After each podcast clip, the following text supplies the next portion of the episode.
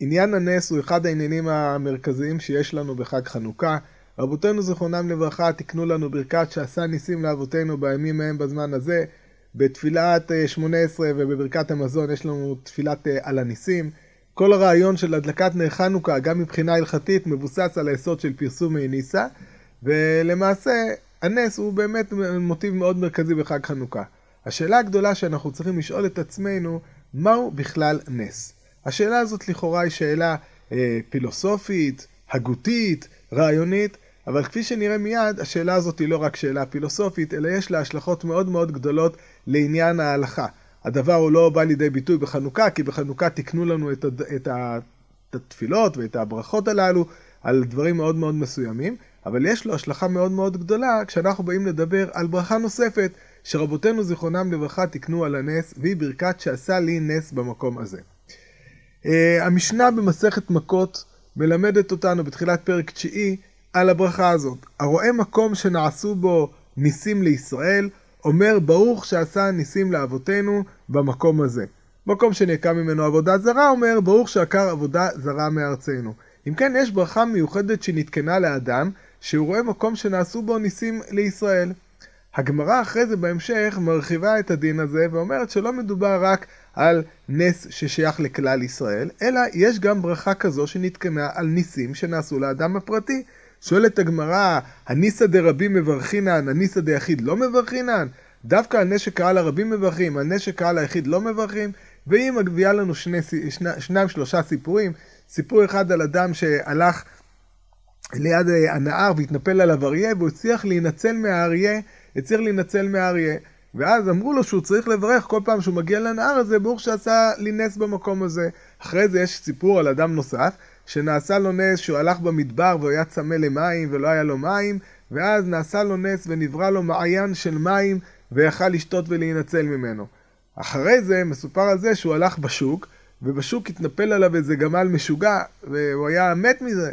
ואז נבקע לו פתח בקיר והוא הצליח להיכנס בתוך הקיר הזה, ואז אמרו לו שכל פעם שהוא מגיע לאחד מהמקומות האלה הוא צריך לברך על המקום הזה ועל הנס שנעשה לו במקום האחר. הגמרא אם כן מראה לנו שגם על ניסים ששייכים לאדם הפרטי צריך לברך. מסקנת הגמרא היא שעל נס שקורה לאדם הפרטי הוא בעצמו צריך לברך, ועל נס שקורה לכלל ישראל כל עם ישראל צריך לברך. נציין פה לגרסת הגאונים שהיא מאוד מאוד משמעותית, גרסת הריף והגאונים, וכן פסק הרמב"ם, שלא רק הוא צריך לברך, אלא הוא ובנו ובן בנו גם כן צריכים לברך, ברוך שעשה נס לאבותינו במקום הזה, או שעשה לי נס במקום, במקום הזה. אז אם כן, אנחנו רואים שיש ברכה גם על היחיד. כאן בברכה הזאת, בוודאי, השאלה היא שאלה מאוד מאוד מאוד גדולה. מהו בכלל נס שצריכים לברך עליו? כאמור, הדין הזה נפסק גם בשולחן ערוך, נפסק ברמב"ם ונפסק גם בשולחן ערוך, בסימן ר"ח, סעיף ד' אומר השולחן ערוך, הרואה מקום שנעשה נס ליחיד אינו מברך, אבל הוא עצמו מברך שעשה לי נס במקום הזה, וכל יוצא ירחו גם כן מברכים שעשה נס לאבי במקום הזה. אז אם כן, זוהי הברכה. צריך לבוא ולהגדיר בצורה מאוד זהירה מהי הברכה. מה בעצם עניינה של הברכה הזאת? האם הברכה הזו היא הודעה על עצם קיומו של הנס, או שאולי מדובר פה ברכה על הנס בגלל זה שבזכות הנס הזה האדם ניצל והוא עכשיו חי. הדבר הזה הוא בא לידי ביטוי במחלוקת מאוד מעניינת שקיימת בין הפוסקים. על איזה, איזה צאצאים צריכים לברך את ברכת שעשה לי נס?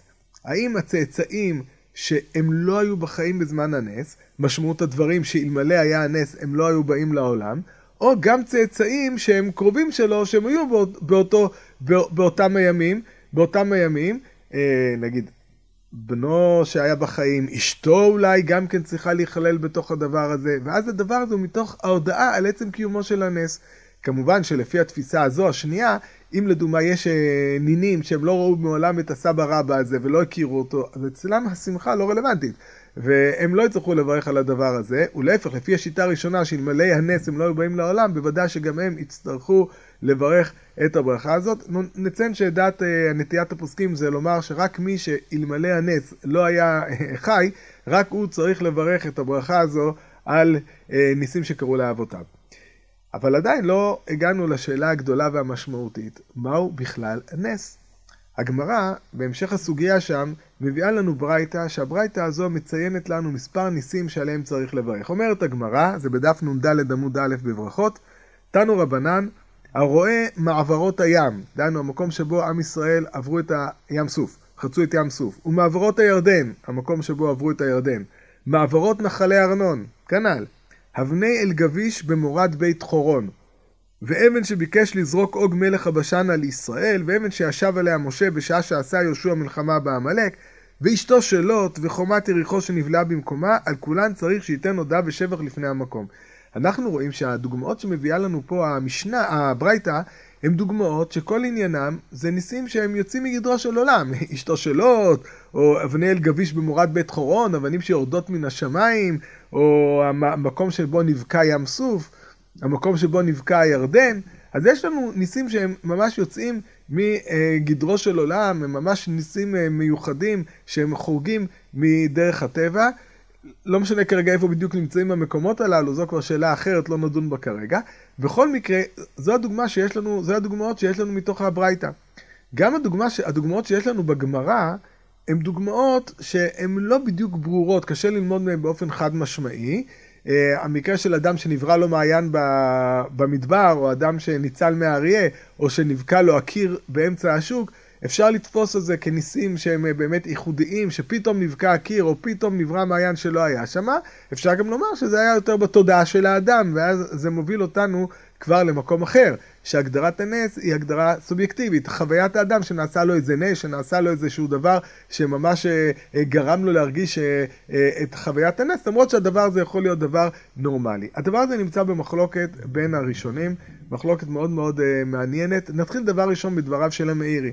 אומר לנו המאירי בפירושו לסוגיה, ניסים אלו שמברכים עליהם, יש אומרים דווקא בנס גדול היוצא מגדרו של עולם, אבל נס קטן, כגון שבאו לו גנבים או גדודי חיה וליסטים, אין מברכים עליו.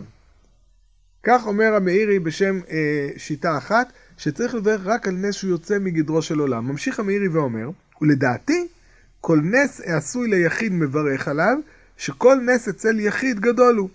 אבל נס של רבים אין מברכים עליו, אלא כשהוא נס גדול. ומכל מקום, כל שנקרבו למקרה גדול וניצול ממנו, אף על פי שאין בו מופת מברכים עליו.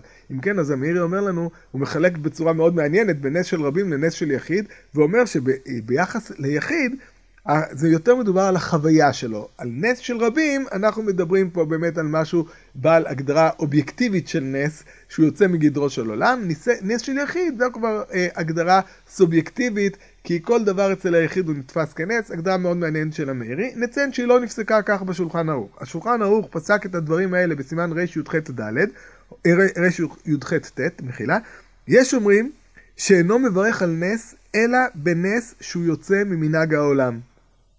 אבל נס שהוא ממנהג העולם בתולדתו, כגון שבאו גנבים בלילה, ובא לידי סכנה וניצול וכיוצא בזה, אינו חייב לברך, ויש חולק.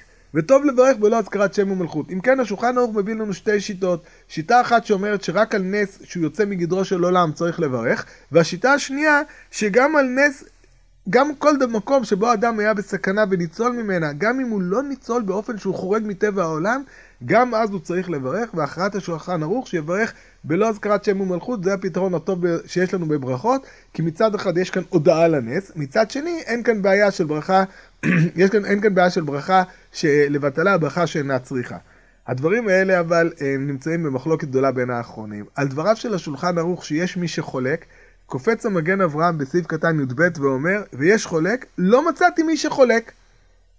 דאך יעלה על הדעת להיקרא נס דבר שהוא בטבע, דרך הטבע, אבל בדבר שמנהג העולם פשיטא דאין לברך שעשה לי נס. אם כן, המגן אברהם אומר, נס, עצם הגדרתו של נס, זה דבר שיוצא מגדרו של עולם. אז לא יכול להיות שאנחנו נקרא לדבר נס, ובעצם הדבר הזה הוא דבר שהוא קרה באופן טבעי. אם כן, זוהי שיטתו של המגן אברהם, אבל יש מי שחולק עליו. בא רב יעקב עמדין בספרו מור וקציעה, במקום, אומר, ומה מאוד גדלה פליאתי על בעל מגן אברהם, החלה על דעתו לומר שאין לברך על נס שהוא בדרך הטבע, הלא כל מעשה תוקפו וגבורתו של נס פורים, לא היה בו דבר יוצא מטבעו של עולם, רק השגחה אלוהית נפלאה מבעל הסיבות התעלה, כל נפלאותיו ומחשבותיו אלינו. על הנס על אז, אנו, אנו מבכים שלוש ברכות, ועושים לו פרסום מניסה כל כך גדול מאוד. אם כן, אומר רבי יעקב עמדין, כל סיפור פורים, איזה נס שחרג מגדרו של עולם יש בסיפור פורים? כל הדברים, פשוט היה פה אוסף של התרחשויות שהזדמנו יחד, והדבר הזה הוא דבר, וגם בפרשנות של המגילה, אפשר לפרש כל מיני דברים כדברים טבעיים. ברגע שאסתר, לדוגמה, הזמינה את המלך ואת המן, אז המלך לא מצליח לישון בלילה, יש דברים מטרידים את רוחו, בכלל לא צריך להכניס פה איזשהו היבט של נס מיוחד. אומר המגן אברהם, על זה יש לנו פרסומי ניסה. ניסה, תפיסת, תפילת על הניסים שיש לנו, תפילת על הניסים שיש לנו, על מה נתקנה תפילת על הניסים? תפילת על הניסים נתקנה על, על, על המלחמות, וכל הסיפור שיש שם לא מזכיר שום נס שהוא חורג מגדרו של עולם. אומר המגן אברהם, מכאן אנחנו רואים, ש... סליחה, אומר בעל, בעל מור קציעה רבי יעקב עמדין, מכאן רואים שנס נחשב גם דבר שהוא לא חורג מגדרו של עולם. אז כמובן שהמגן אברהם יענה על פי דברי חז"ל, שגם במגילת אסתר יש הרבה מאוד ניסים שלא כתובים במגילה, אבל נעשו שם, צמח לבשתי זנב, זנב כמו קלטה, ושהייתה מצורעת לשיטה שיטה אחת, שהמלך בא מלאך והריך את היד שלו לאסתר, ועוד כל מיני ניסים מעין אלו שרבותינו זכרונם רבותינו הפליגו בניסים האלו, למרות שהם לא כתובים במגילה. אז, אבל הד... הראייה של הרבי יעקב עמדין נראה מאוד מאוד מעניינת. בא, בא אגרא, והאגרא מביא ראייה ניצחת לכאורה לשיטתו של המגן אברהם. אומר אגרא, דבריו תמוהים. אם כן כל חולים, דבריו של רבי יעקב עמדין, אם כן כל חולים ויולדות צריכים תמיד לברך, וכן יוצא ירחן, ואם כן כל אחד חייב לברך תמיד. אישה נמצאת בסכנה שהיא יולדת, וברוך השם רוב הנשים הם, הם מצליחות להינצל מהסכנה הזאת, כל אחד נולד למישהי, סימן שכל אחד בעצם אלמלא היה קורא נס לאמא שלו הוא לא היה נולד, לפחות הילד השני והילך לא היה נולד, ואם כן כל אדם צריך לברך תמיד. לא מצאנו כזה דבר בהלכה שאדם צריך לברך על הנס שקרא לאמא שלו שהולידה אותו. אז לכן הגרא אומר, מה פתאום? נס זה אך ורק דבר שהוא חורג מגדרו של עולם, רק עליו צריך לברך. אז יש פה באמת מחלוקת מאוד מעניינת להגדרת הנס ומהו הנס שאנחנו צריכים לברך עליו בברכות. לפני מספר שנים אני שאלתי בעניין הזה את מורי ורבי, הרב רבינוביץ, זכר צדיק לברכה. הסיפור היה עם איזה ידיד שנסע למסע שורשים להונגריה, לבודפשט, וחלק ממסע השורשים שלו היה אמור להגיע לבית הזכוכית. בית הזכוכית זה מפעל זכוכית שהיה בבודפשט, שהבעל המפעל החביא שם מאות יהודים, ורוב מי שהיה שם בבית הזכוכית הצליח להינצל, בניגוד ל- לרוב הגדול של יהודי בודפשט שנרצחו על ידי הנאצים. והוא שאל האם שהוא מגיע למקום הזה הוא צריך לברך. עיינתי בסוגיה, ואז הלכתי אל הרב ושאלתי אותו על איזה נס צריך לברך, מהו נס ועל איזה נס צריך לברך. והרב ענה לי תשובה מאוד מאוד מעניינת. הרב אמר לי שכל דבר שמבחינה סטטיסטית היה אמור האדם שנמצא שם לא להינצל, הדבר הזה הוא מוגדר כנס ועליו הוא צריך לברך. פירושו של דבר שאם לדוגמה אדם נמצא בסיטואציה, שרוב מי שנמצא בסיטואציה הזאת הוא לא מצליח לצאת ממנה, מי שצריך להינצל, וזה לא משנה למה הוא צריך להינצל, גם אם היה לזה סיבות מאוד מאוד טבעיות, מאוד מאוד הגיוניות ומאוד מאוד מוסברות, עצם העובדה שהוא הצליח להינצל במקום שרוב מי שהיה שם לא הצליח להינצל, אדם כזה צריך לברך. לכן כמובן מי שהיה בבית הזכוכית, שרוב היהודים בהונגריה בבודפשט לא ניצלו, הוא צריך לברך. צריך לברך שעשה לי נס. והתפיסה שלו היא תפיסה מאוד מאוד מעניינת, כי יש פה הסתכלות על הנס. הקדוש ברוך הוא למעשה מפעיל את העולם באמצעות חוקי הטבע. וחוקי הטבע הם פועלים על דרך כלל. חוקי הטבע יש בהם ממד מסוים של הסתברות. הם פועלים על דרך כלל, וכנ"ל כמובן שאנחנו מכניסים לתוך המערכת הזו את הבחירה של האנשים. וכאשר יש לנו דבר שהוא חורג מתוך הכלל הסטטיסטי, הדבר הזה הוא כבר מוגדר אה, כנס, למרות שיש לו הסברים. לכן על פי התפיסה הזו, לדוגמה, מי שהיה בשואה במקום שרוב מי שהיה שם לא ניצל, צריך לברך שעשה לי נס, למרות שהיה לסיבות כאמור, מישהו החביא אותו או דברים מהן אלו. מי שהיה לדוגמה במלחמה בטנק וירו טיל על הטנק, ורוב מי שהיה בטנק נהרג והוא צריך להינצל, למרות שאפשר להסביר שהוא ישב במקום הזה ושם הטיל פגע במקום ההוא, זה לא משנה. עצם העובדה שהוא היה במקום הזה שרוב מי שהיה שם לא ניצל והוא ניצל, למרות ההסברים, זהו נס שעליו צריך לברך. אדם שהיה באיזה תאונת דרכים, שתאונת דרכים מהסוג הזה, הרכב נפל לתהום, מדרדר כמה פעמים, רוב מי שנמצא בתאונת דרכים כזו נהרג. אדם שהצליח להינצל מתאונה כזו, צריך לברך. אדם שהיה חולה במחלה קשה, שרוב מי שחולה במחלה כזאת הוא לא מצליח להינצל ממנה, ואדם קיבל טיפולים, כימותרפיים והקרנות, ולא משנה מה, והצליח לצאת מהמחלה הזו, אדם כזה שהוא מגיע למקום שבו יתרחש לו הנס, נגיד לבית חולים באור שעה, צריך לברך באור שעה עשה לי נס, אה, במקום הזה, הוא וגם צאצאיו. על פי הדברים האלה, אני יכול, יש לי דוגמאות, הילדים שלי שהם היו בפולין, במסע, במסע השואה, הם הגיעו לאושוויץ בירקנאו, אז שם הסבתא שלהם ניצלה במקום הזה, והם, הסבתא רבא שלהם ניצלה במקום הזה, והם ברכו שם בשם ובמלכות, ברוך שעשה נס לאבותיי במקום הזה. יש פה תפיסה כאמור מאוד מאוד מעניינת, גם על ההסתכלות של הנס, מה, מה בכלל נס, ואיך הקדוש ברוך הוא מנהיג את העולם, ואיך יש לנו ניסים שקורים לנו גם היום, ואנחנו רק צריכים להתייחס, להסתכל עליהם, ולהתייחס אליהם בצורה, בצורה מתאימה. ולדבר הזה יש גם השלכות מאוד משמעותיות ביחס לחג חנוכה. כשאנחנו נמצאים בחג חנוכה, אנחנו לא מודים לקדוש ברוך הוא בברכת על הניסים, ובתפילת על הניסים, על נס פח השמן, בלי להיכנס כרגע לשאלה מהו נס פח השמן, מה בדיוק היה שם.